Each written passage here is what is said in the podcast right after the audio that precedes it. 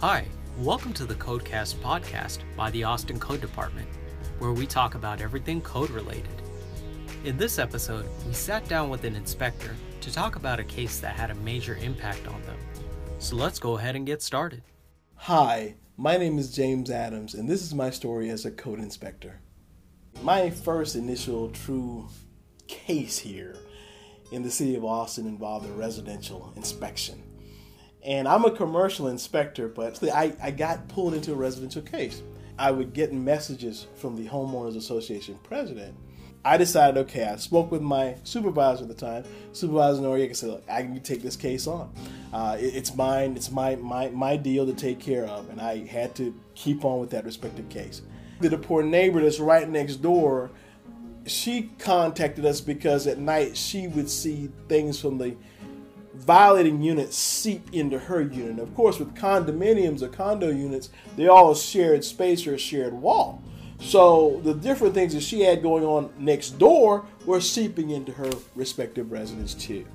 One day, the property owner, she's not there, but her significant other is there. So we're able to get inside. He allows me to come in.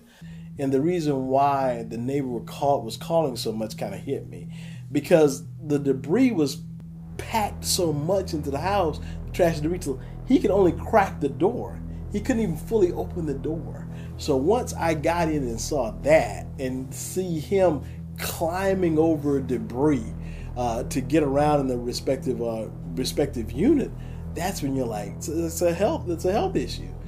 I take some photographs of the lower portion of the condominium unit. We went through the processes whereby we got an affidavit filed, we were able to get the ability for a warrant from the judge to get us inside the place.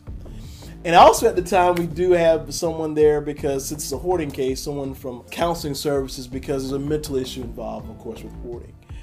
And we call the property owner on the phone. They said, "Well, we're on our way." The property owner gets there. So when we finally get in there, that's when we get our gloves on. We have masks on. The, the the trash is at the level of the door entry, about maybe six seven feet, and we start going through the property. And we go upstairs. There's a a room that the property owner has, and the room it's like a sea of trash. And you can see where the areas where there's carved out where they will sit in the trash. So we get that room taken care of. Then we go further into the uh, to the unit, and there's an area where a bird was.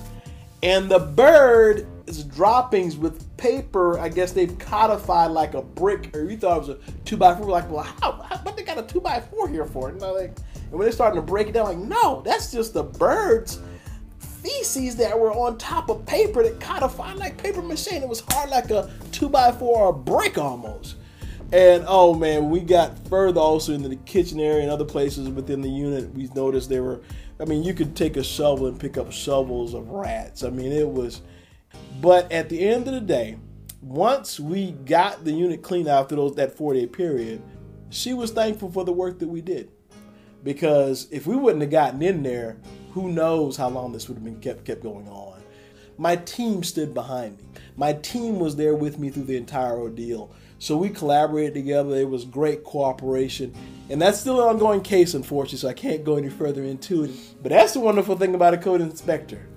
You, we never know what we encounter, what we will encounter once we go behind those doors.